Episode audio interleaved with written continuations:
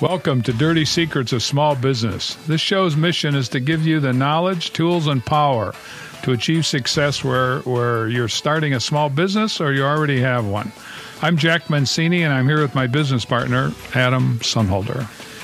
Each week, we'll be talking business, small business, drawing on our collective experience of having owned and operated 20 small companies and coached and advised for hundreds more. Dirty Secrets of Small Business will debunk common myths of business ownership, expose the impact of government regulation, share small business success stories, and reveal the dirty secrets of small business. Hmm. Okay. In today's show, we're going to be focusing on four areas. One is common myths of small business ownership. We're going to debunk some of those myths. There's going to be the dirty secret of the week. We're going to have a how come segment in which I'm going to ponder the world and start a question with how come? And we're going to talk about that. And then small business success stories from the MVP annals of success. And we have many of them. And Adam's going to share one of those many, talk about our seven keys and many of the, the things that, that basically uh, make our coaching very, very successful with small business owners. That's right, Jack. We're doing all these things to try to help you, our listeners, uh, you small business owners out there. And small, we talk about anywhere from one to 25 employees. That's for the folks we tend to help out uh, quite a bit with our coaching practice here at Maximum Value Partners. And we're looking to help you out with giving some good advice and guidance on things that are out there as well as, like you said, sharing some of the success stories we've had in our nearly 15 years together coaching small companies to help you do that. So, if you have questions in the meantime, you can reach out to us. One of the best ways to get a hold of us is via email, too, you know, besides calling here. Uh, our email address is radio at MaximumVP.com. So, you want to email us, that would be great. Mm-hmm. Okay. You know, most business owners are stuck in a state of how. Do you know that? All you small business owners out there? Stuck in a state of how. How do I make a profit plan? How do I present my company to the bank and other interested parties? How do I create a marketing plan? Do I even know what a marketing plan is? How do I find good people? The list of how questions, honestly, is endless. We're Maximum Value Partners, MVP. We're business coaches. We help small business owners get unstuck from that state of how. So if you are stuck and wondering how to get out of something, and start listening to yourself. We use that word "how" all the time. People kind of wryly smile at us, and uh, you'll be amazed as an owner how often you start with that question. You'll start with a sentence with "how." Hey, how do I do that again? So if, you're, if you find yourself doing that, or catch yourself doing that, you'll probably smile now that you're thinking about it. But feel free to reach out and give us a call. You can get a hold of us anytime, day or night, at 877-849-0670. That's 877-849-0670. And you can always check us out at our website at MaximumVP.com to learn more about what we're talking about here and the ways we'd like to approach the world to help small business owners. So, our first segment today is going to be debunking a common myth. And this one is, uh, I know it's ever so popular out there, and we're here to tell you it's just not true, folks. And that is the myth is that being an entrepreneur is something that you're born with and it can't be learned. What a bunch of hokey Bunch of hooey. Hooey. Bunch of what else? What else can we call it?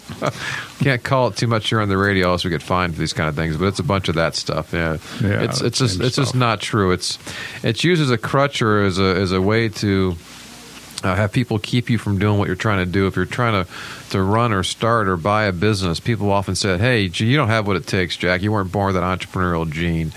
And we're going to say that's not the case because they're thinking about, you know, there, there's a lot of examples in pop culture of folks like the Steve Jobs of the world or the, the Bill Gates or the or the uh, the Donald Trumps of the world, the folks who, who have a certain it factor about them that, hey, if I'm not like them, I can't be an entrepreneur. I can't be a business owner and run and run something successfully. So they don't even start. Right. That's right. They don't even. You know, there's so much non-support. Yet this is probably the biggest dream right now in America to own your own business. And it, it, surpassed, from articles I've been reading over the last year, it surpassed home ownership as being the number one dream in the country. Absolutely. You know, as we usually like to do, I, I looked up the word entrepreneur. And I, I kind of uh, focused on one, one simple little, there's lots of definitions actually, but uh, this is a Wikipedia version of, of an answer here. Okay. An entrepreneur is a person who organizes and manages any enterprise, especially a business, usually with considerable initiative and risk. So that's an entrepreneur in that 30,000 foot view, at Okay. least. Some of the more salient points that, that uh, initiative and risk. That's what an entrepreneur is. So Okay. can that be learned? Be learned, Adam? Yeah, I think we, we talked we de- debunked that one myth there, Jack, in terms of the risk taking uh, months ago on the show. Um, you can listen to our old podcast to see that one, but uh, or hear that one. The idea we always talk about too, and the, the, those loyal listeners to our show will, will, will know they've heard this before, as well as our, our clients and those who know us well. We try to talk about job versus entrepreneurial kind of mindset or people. Boy, right? that's a big those two deal. camps. That's a big deal. Job will get in the way of an entrepreneur every time. So, folks who take initiative, that's that's the one part of the definition you're talking about there, Jack, that I want to focus on here. Folks who take initiative to us are really more of those entrepreneurial and, uh, you know, and owner mindsets versus the, the, the job folks. The job folks are the ones who wait to be told exactly what to do versus, hey, here's an issue, here's a problem, and I don't have a solution to it. Why don't you figure it out? And to take some initiative to bring some new ideas to the table. So chances are, if if that's you, and if you're working for somebody else and you have that kind of initiative, you probably have what it takes to be an owner. Now, That's right. that- An owner over the weekend, a job person is going to indulge themselves in whatever they're indulging. Could be good or bad, but they aren't thinking about the business really. It's maybe an afterthought.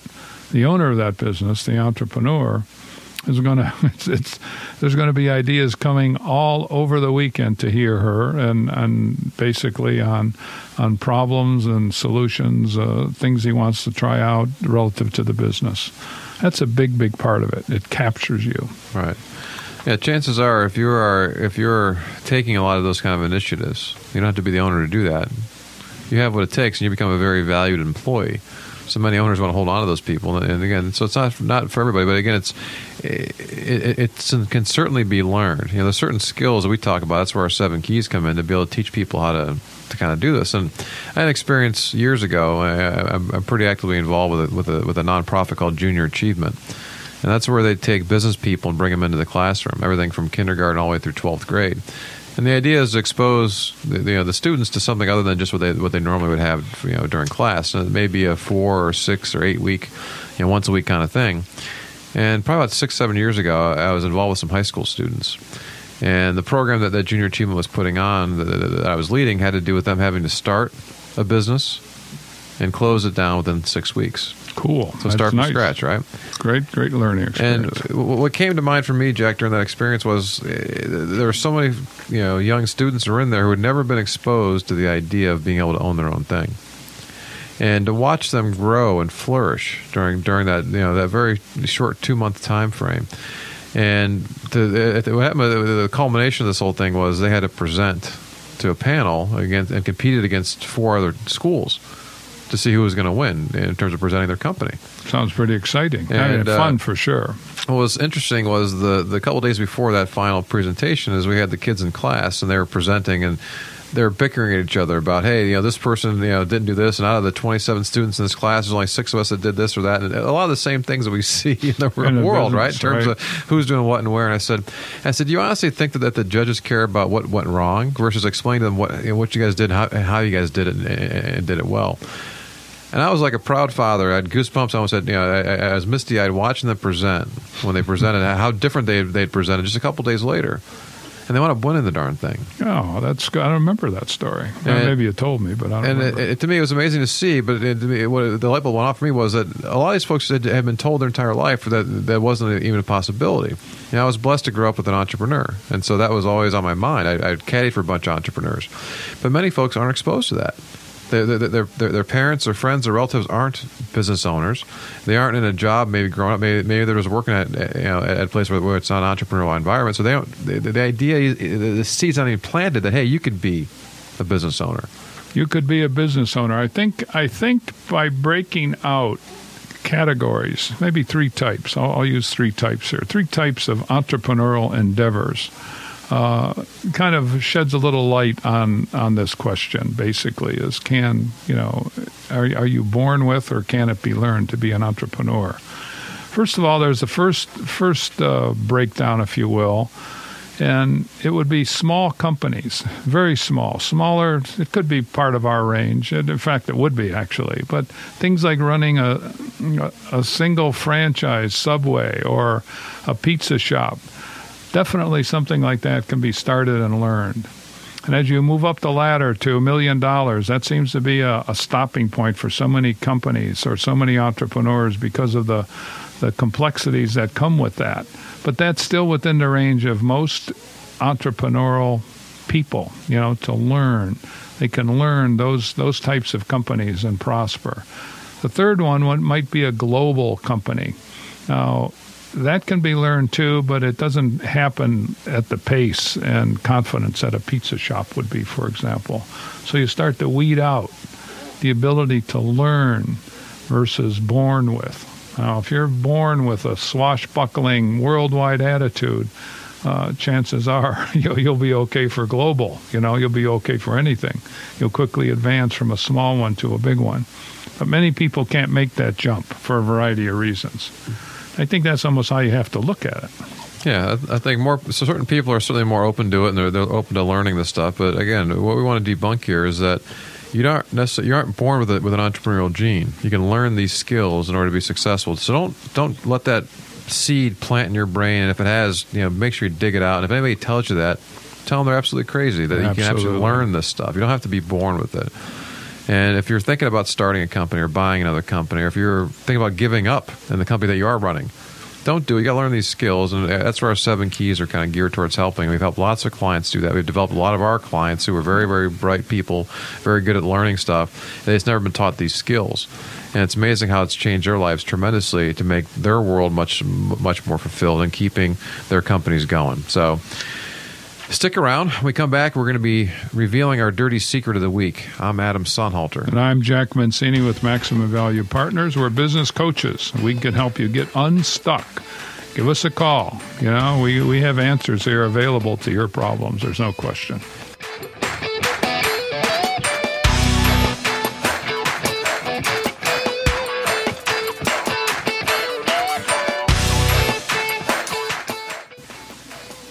Welcome back to Dirty Secrets of Small Business. I'm Adam Sonnhalter. And I'm Jack Mencini with Maximum Value Partners, MVP. We're business coaches who help owners of small companies get unstuck from the state of how. Don't you wrestle with all those how questions on your own. We can help. We love helping small business owners get unstuck, and we've had a great, great track record of success. Yeah, we're we're constantly amazed, and we always laugh. And uh, folks we meet, they, they wonder why we're snickering sometimes when they're they'll be talking to us, and, and within a matter of about ten sentences, they mention the word "how" like five, six times. How do I do this? I can't figure out how I was doing that. I was trying to find okay, and it, how, how, how keeps coming up. That's how we developed and evolved into that piece that explains very well what, what we do. We help them get unstuck from those states of how, all those how questions that, that, that owners often have when it comes to running their business. All right. You probably uh, you you business owners out there now, you small business owners, you probably have at least fifteen to twenty how questions uh, right now. You're mulling with in in your morning, and you'll probably get another ten this afternoon. So, right. Give big, us a call. Put a big how with a question mark after. Put it on your whiteboard you got in your office, or you got flip charts in your office. Just put that up there. I guarantee you, you can you'll, you'll be able to list them out throughout the course of the day. All right, so we help them. We help owners get unstuck in that state of how, and we can be reached anytime at 877-849-0670. You can email us at radio at maximumvp.com. That's a, an email just for our, our loyal listeners here uh, on Dirty Secrets of Small Business. And you can check us out, uh, find out more about us here on uh, our website at maximumvp.com. All right, so we're at the point in our show now we're going to reveal our dirty secret of the week, and we know, we know that this one is near and dear to the hearts of every small business owner out there. Every one of you can relate to this. Absolutely, absolutely. Right. When yes, I won't. I won't even start All to right. qualify. So here's here's our dirty secret this week, folks. Most small businesses are really banks. Most small businesses are really banks banks like big financial juggernauts. That's what they are. Not are. Quite. Yeah, right. So here's what happens, and so and, and it's unregulated, right? You know, all the regulations are gone with banks. So what I mean by this? Well, take a look at your accounts receivable. That's on your balance sheet, folks. Accounts receivable. Most of you know know where it is. Any of it old or bad? What's old, Adam? What would be old? Typically anything beyond 30 days, maybe 60 days, but certainly anything beyond whatever the normal terms of payment are going to be. Whether it be your normal terms of payment that you receive from, from, from customers, or that if you're dealing with some bigger customers, they often have their own terms of payment, right? Maybe it's 45 or 60 or 90 days. Yeah, you send a, an agreement, everything signed off on, and they impose their policy on you, which is never favorable to you, ever. It never fails. We have a lot of clients that are going through, again, whether they're going through some great growth, whether they've been kind of maybe struggling a little bit or kind of bumping along. It never fails that when they're going through growth, they'll often ask us, "Hey, you know, where's all the money? I see we're growing, we're adding customers, things are going going pretty well, but where's all the money?" Because they're paying their employees, they're paying for stuff, and all of a sudden they've now got their receivables building and building and building. And so, again, it's one of those dirty secrets that nobody really tells you about when you get involved in businesses that you're going to be a bank. The conversation kind of goes like this I've been profitable all year, actually last year too, but I don't have any cash. Right. Oh, wait a minute. Do you know how to read your financial statements? That's a prior segment uh, that we talked about. Uh, uh, they'll say yes with a, a, a, long, a long pause, but they really don't. Because if they look at their balance sheet, they can see all those profits, all the cash coming from those profits being tied up in receivables or inventory or some other asset. It's a very, very simple process. Very simple. All right, but so uh, part of the message we want to we want we want to deliver today is the, idea of thinking of yourself as a bank. I don't think most of you owners think of yourselves as banks. You know, when you think about going into a bank, you have a nice application you got to fill out. They're doing a credit back credit check, background check on it, stuff like that, to, to see if you're worthy of their credit. How many of you out there and listening to the audience do that, where you'll you'll actually have a credit check on somebody. You'll have you'll, you'll do background. You request financials from, from your from from your potential customers in order to make sure that they are a good credit risk for Well, you versus see. just giving them credit. Let me let me give an unscientific uh, answer to that. okay. How many people do a, a thorough credit check or even a, a half thorough credit check? I'd probably say between five and eight percent, maybe. Okay, I was thinking one in ten. So Yeah. our, our very unscientific, because we have a lot of similar experiences you can imagine, are, are pretty are pretty close. So here you are, not doing any kind of checks. You're kind of giving out credit to about everybody who comes in because hey, we're so excited about getting a new customer on board that we'll give them just about anything as we bring them on board, assuming that they're going to be good folks and they intend to pay their bills, which most people do, but that they're going to pay it and pay it on time. So well, well where, where so many of them run into problems are with big companies. They they're striving to get a big organization, a Fortune 100 company who's in the area or whatever it might be, and finally that day comes. And shortly after that, especially when it t- comes time to collect, all of a sudden the nightmares start. And They a they aren't good at collecting accounts receivable. Most small business owners aren't good at collecting receivables anyway. They don't like to talk about that. They feel they're imposing on their clients. They're going to piss them off that if they ask for a payment which is rightfully theirs and now it's 90 days past due. And they can get pumped up after a while, but they don't start the process early. So to Adam's point, this is this becomes a bank. This little business right here. Hey, I owe you a thousand bucks. I owe you ten thousand dollars, and I'm not going to pay you. It's an interest-free loan. I, I may pay you someday here down the line, and we'll haggle, and then you'll capitulate to say, well, we finally got paid. It's 90, 120 days late, and you're going to keep still giving me credit so I can repeat the process again.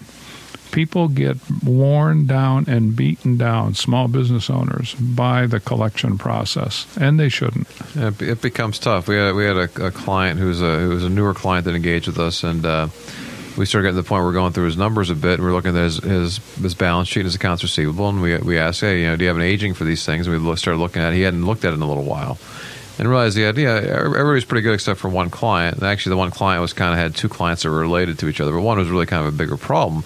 Where this uh, client of theirs was involved in the oil and gas industry and fracking uh, here in the in the Ohio area, which has had a tough last twelve months or so. And so what happened was this client was about six months out in terms of since you know this is the, the way this, this the client of ours works is it's a month to month engagement and uh, and uh, they were paid a monthly fee every month and this client of theirs hadn't paid him in six months and so it was a pretty substantial amount of money I think they owed him close to forty thousand dollars Mm-hmm. and he wasn't really aware of the problem until really recently so at this point he's already it's like being half pregnant, right? You're already, you're, you're in there. And he said, well, like he said, for us to continue offering the services that we offer, there are not a lot of out of pocket expenses for us. So again, if, if, this client is becoming a paying problem for us goes away, we aren't going to necessarily save a lot of money in them going away. And if I do that, you know, how do I go after them? And then all of a sudden, I'm, I'm totally you know changing things. All of a sudden, my reputation in the in the local area is not going to be as good as it was it had been if I really go after this guy pretty hard. To your point, Jack, how do I kind of do this versus? So here he is making the case for just kind of sticking it out. This guy wants to pay his bills. He's returning phone calls. Not avoiding. He, he, he wants to do well, but it's just not going to happen for a little bit of time. So he's now in a, you know, the precarious position of saying, okay, well, I got to just keep waiting because it's a big enough sum of money that you don't want to, to, to, lose it. You don't want to pay a bunch of attorneys to, to, have to pay them to try to collect it, and you don't want to you know you don't want to hurt your reputation. So you're almost kind of a point where you can't do anything. So he's he's now a bank. He's going to base a bank. He's lent forty thousand bucks to somebody. That's right. You know, there. Do you think there's anybody out there, Adam, who uh, has similar or at least collection problems? I know they do. I, they do, and, and they're afraid of it. They're yeah. they're often afraid of of acting on that and staying ahead of it. Where when you stay ahead of it, good things happen. And I'm not just talking about getting your bills paid on time. A relationship develops, one of mutual respect, opportunities. You you you create an environment and a relationship that is, is very positive by just staying on top of your receivables. It's okay. It's money that you're you're due for services and or products rendered. And it's okay to ask for your money on time. Yes it is. So start thinking of yourself as being a bank and i think it will help you a lot and help to reduce some of your frustration. So stick around. When we come back we're going to go to the how come portion of our show. I'm adam sonnhalter. And i'm jack mencini with maximum value partners. We're business coaches. We can help you get unstuck from all those how questions in your business and we know you got a lot of them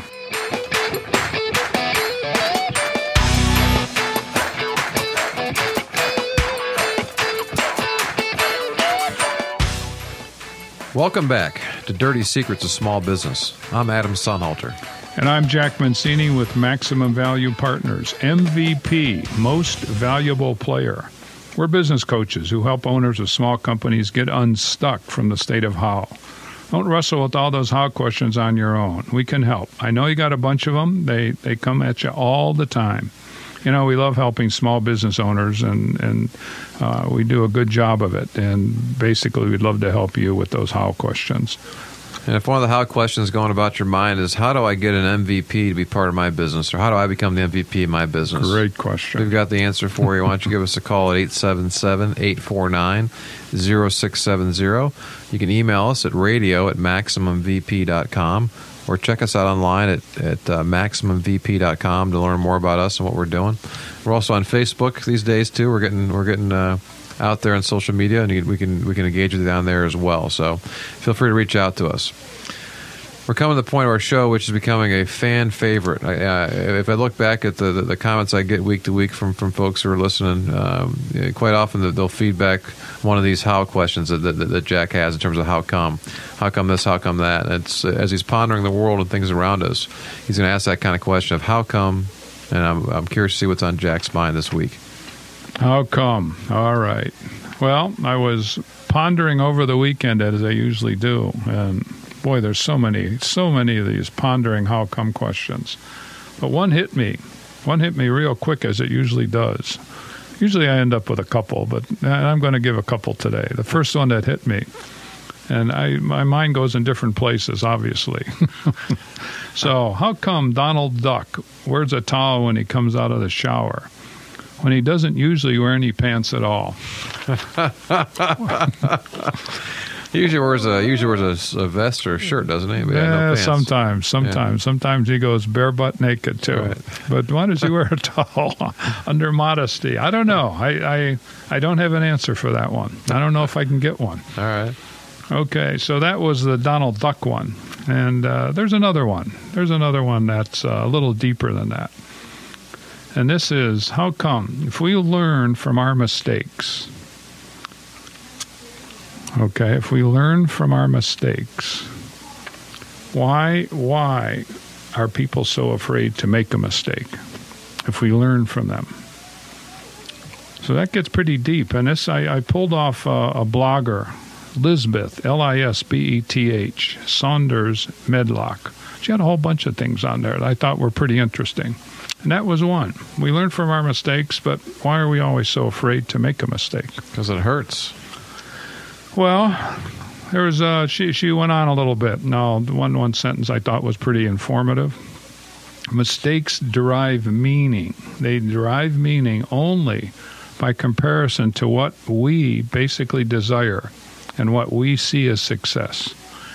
So what we see, okay, by comparison, that's where uh, a mistake has meaning. Otherwise, it doesn't have any meaning. Who cares?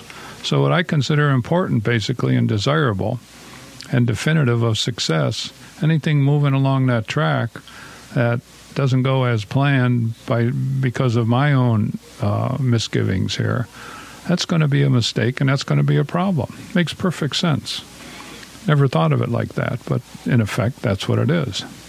So, what else is a mistake? Someone else's meaning? Probably. Probably. You know, you define something else that's that's uh, desirous and, and success. I may or may not buy into it, but if I have a job, which is a bad word for us, I have to, you know, I will be criticized for making a mistake relative to that goal.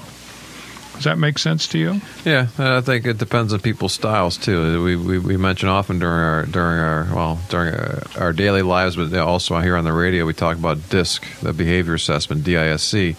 Depending on people's styles, some people are more apt to make mistakes and just push things along, where others are not. So those D's, especially, and even the I's, aren't aren't too afraid of mistakes. But those S's and C's, those more reserved folks who are, you know, these are the folks in your world uh, who always get accused of being right because chances are when they do speak up, they've thought about something quite a bit, a or they've while, had, or they, or they've had some experiences that, that, that, that they feel pretty good about. That that they tend to be right usually. And I know, you know, being one of those styles myself, that's usually what happens. And my my 13 year old son loves to catch me when I'm wrong because it doesn't happen very often. Oh, wait, what time is it? What day is it? Hey, you know, Dad's wrong about something, right? Yeah, you're pretty good at that. You usually don't. You don't usually don't make any mistakes because you're slow on the draw. That's right, and that that's a big big deal. And you know, this uh, Elizabeth went on to to cite reasons that mistakes can be beneficial. And I thought this was pretty cool too. Uh, one of them is that it inspires others. It can be used to inspire others. Excuse me. In other words, we all make mistakes. You know, it, it, it allows us, a mistake allows us to accept that we're flawed. And you've seen people who cannot, cannot accept that.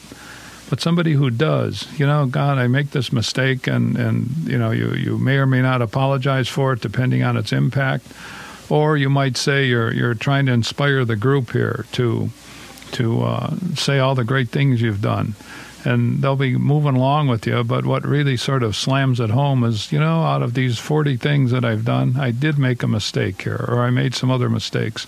People will lean in and wait to hear what you have Oh, to yeah. say because they they're they're going to be inspired by that. Yeah, I can't do everything flawlessly. I can't be perfect. Well, you, you think about some of the some of the better stories that happen, right? Whether it be with you with your with some of your buddies and they're busting your butt about stuff. Usually, it's about the times you screwed stuff up, right? I know. You know, again, as a as a relatively new parent with a, with a teenager, and that my parents can't wait to, to share all the stories. Well, do you remember? Did you know your dad did this or your dad did that? You know, they they got all kinds. They got a whole war chest of stories about screwing stuff up that the kids can't wait to hear about. Tell us more. Tell them any more stories about when mom and dad did this, right? It, so- it, it humanizes it very much so, you know, versus here's somebody who never makes mistakes. Holy cripe. I mean, eventually you stop talking to that person. It's too intimidating. Even going to advice, it, it you you can as a human relate because we all make mistakes. Now we're embarrassed when we make mistakes. Then and if you're you're using mistakes to help grow, that embarrassment is going to be again another positive outcome rather than get mad, go into a hole. Like we like to say, people get into snits. That's a little brattiness uh, approach. Men and women and kids do it, but mostly adults, it seems. Kids do it a little bit, but nobody pays attention to them too much. right. But when an adult gets into a snit, why? Well, they've been wronged by somewhere. There's been a, maybe if they made a mistake and they aren't owning up to it.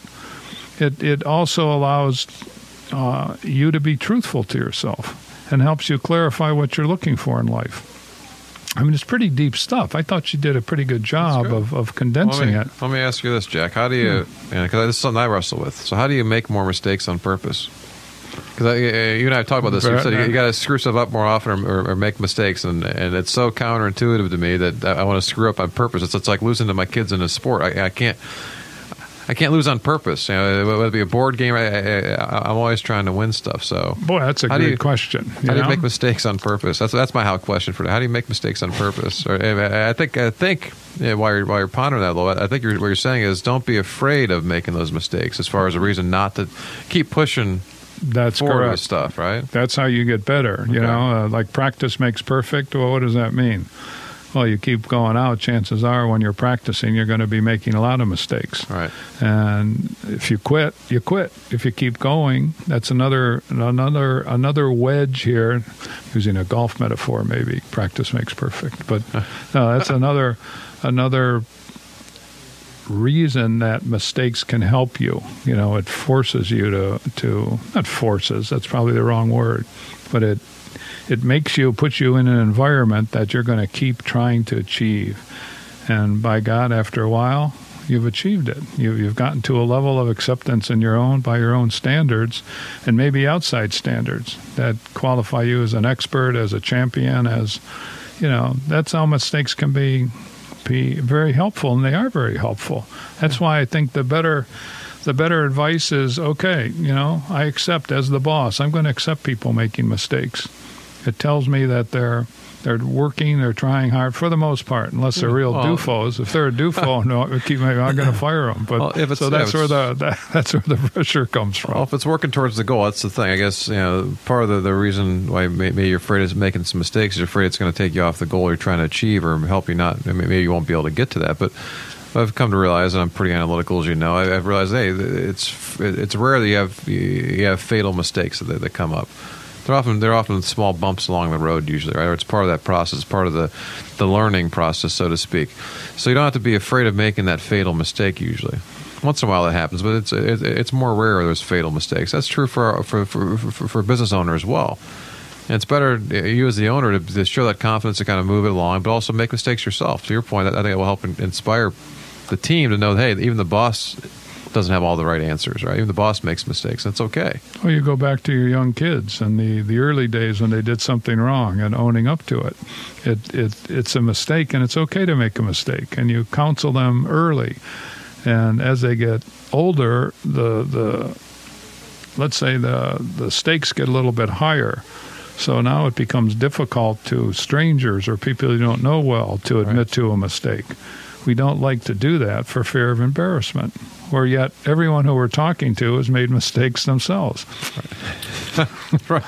All right, so let's make sure the message is clear to our folks out there. We aren't saying go out and just start screwing stuff up on purpose. If you start keep doing that, the people aren't going to be around you either. That's the polar opposite of the one who's always right all the time, right? But so, hey, you don't, don't give this guy; it's totally going to be tanked for sure. That's it's, right. Don't don't use that fear of making a mistake to keep you from doing what you're trying to do in terms of you know achieving your goal. That's so. the message. That's the big message. All right, that's good. I like that. That's a very good. That's a very good. Very deep. Almost deep Pondering. thoughts with Jack here. Right, that's good. All right, so.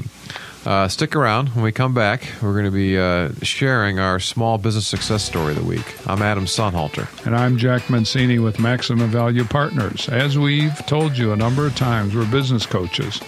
We can help you get unstuck from all those how questions in your business, and I know you have a lot of them.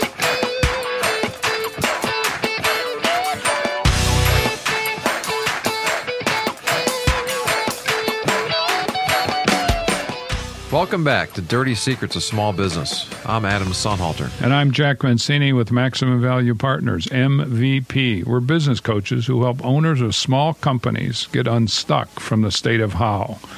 And you have many states of how during your, your normal day and weekends.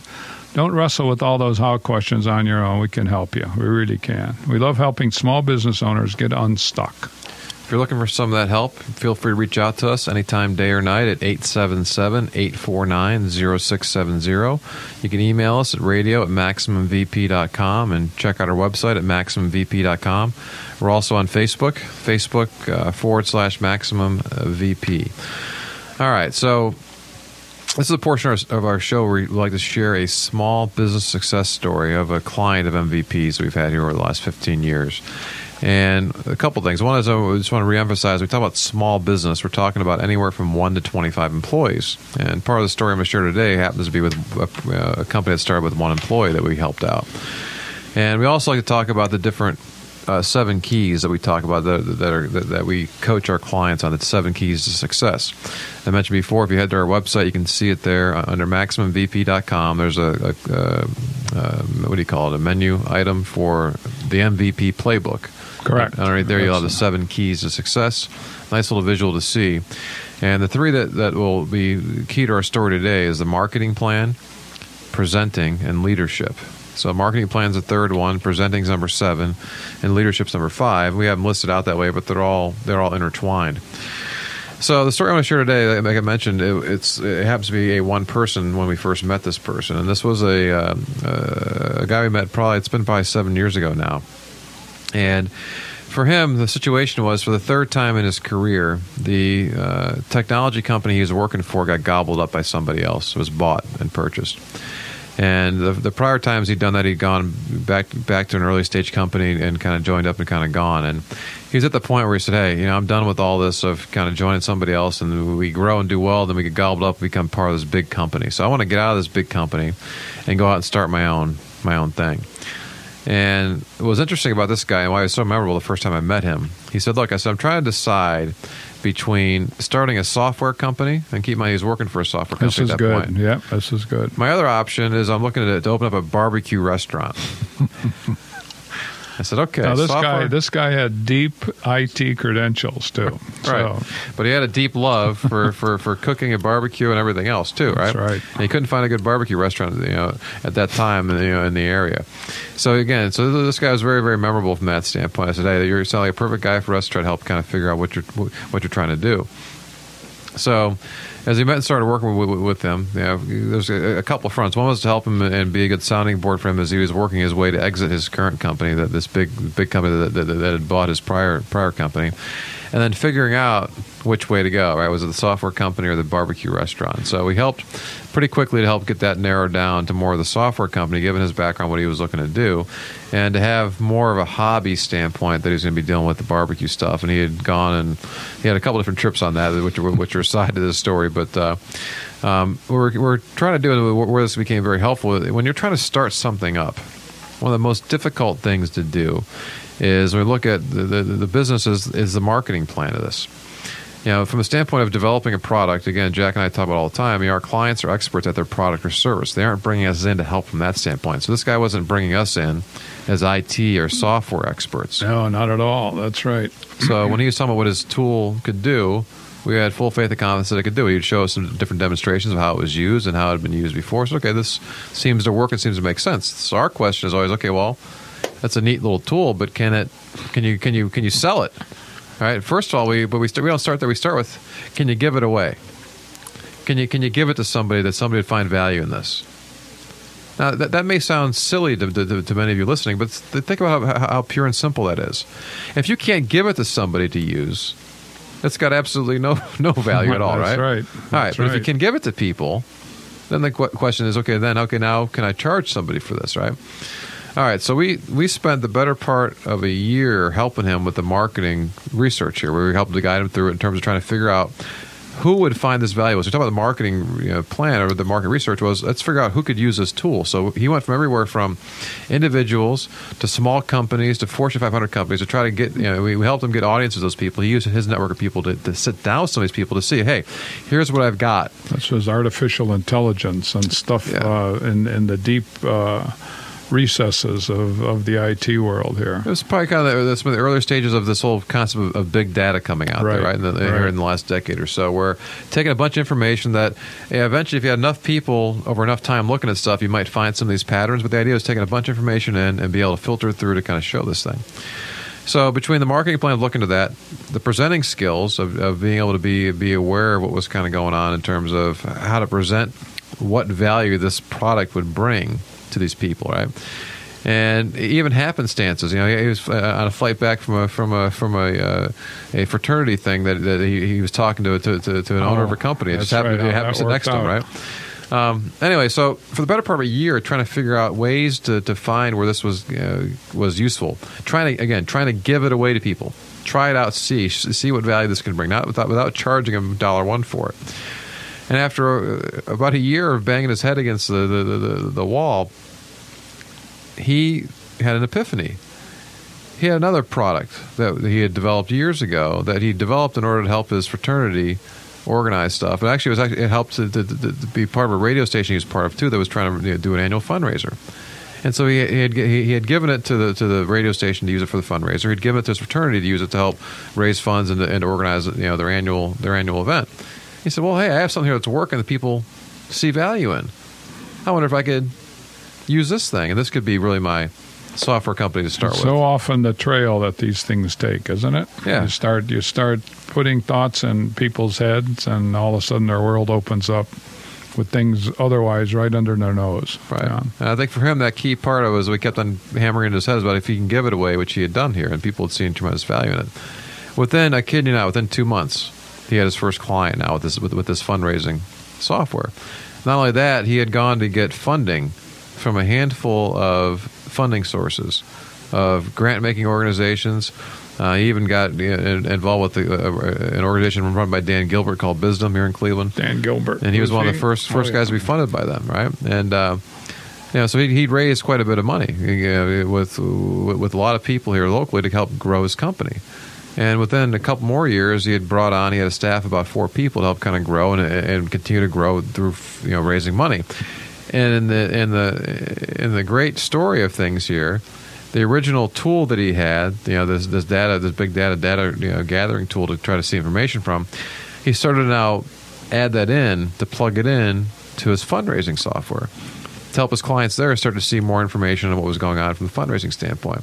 So it wasn't totally lost the whole time and effort he spent on, on this other tool. Usually, usually created. those things aren't. You know, you you connect them in different ways when you when you you know have a, a discussion along the time with it and the ways that we provide those discussions. Yeah, so it was, it was fantastic to be able to kind of see that. So you know, it was kind of a you know you could see him smiling ear to ear when, when he talked about how that ki- kind of come around. It's, it's like, like you said, Jack, certain things you can't see.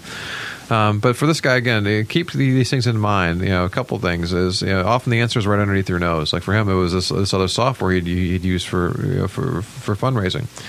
Don't ignore the fact that you can give stuff away. If you can give it away, there's some value there. If you can't give it away, it's hard to make hard to make a case for stuff, right? That's right. and you need to be able to explain the, the, the, the value or the benefits of what your product or service does. If you can't do that and do that well, people aren't going to be willing to take the jump in order to kind of try that thing out. So it's very key to be able to kind of do that. And so if, if your initial thought isn't necessarily working, let it evolve into something else, but keep grinding it out, which is what this guy did and had, had some very, it's very, very it's very hard to do that by yourself. You know, marketing isn't marketing can become very complex, very complex, Yes. but it doesn't have to be. All right, so that's our, our story for this week, and we want to thank you for joining us on this week's edition of Dirty Secrets of Small Business. We invite you to tune in every Monday at noon. If you have questions before our next show, you can email them at radio at maximumvp.com, post at facebook.com forward slash maximumvp, or call us at 877 849 0670.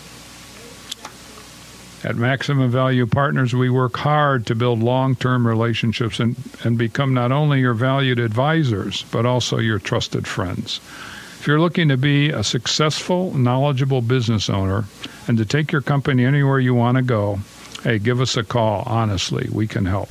In case you missed a part of this show or any of our prior shows, you can listen to them either going to iTunes and get our podcast, and be sure to leave a review there for us, or you can go to wintradio.com and go to the archive program sections and, and do it there, and you can listen on your mobile device at tunein.com.